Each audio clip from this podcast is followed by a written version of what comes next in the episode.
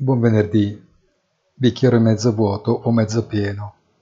Così Wall Street sembra leggere il dato sull'inflazione che conferma le attese di una pausa, ma non permette di scommettere su una discesa stabile dei prezzi. Tanto il dato core quanto quello del generale mensili confermano un tasso di crescita di due decimali, identico a quello di giugno, così come gli stessi dati, misurati a livello annuale, scendono in parallelo di un decimale. Meglio così di un'indicazione differente, ma non abbastanza per pensare che la Fed si possa accontentare. Un buon Ferragosto a tutti e come sempre appuntamento con il punto della settimana sul nostro sito easy-finance.it.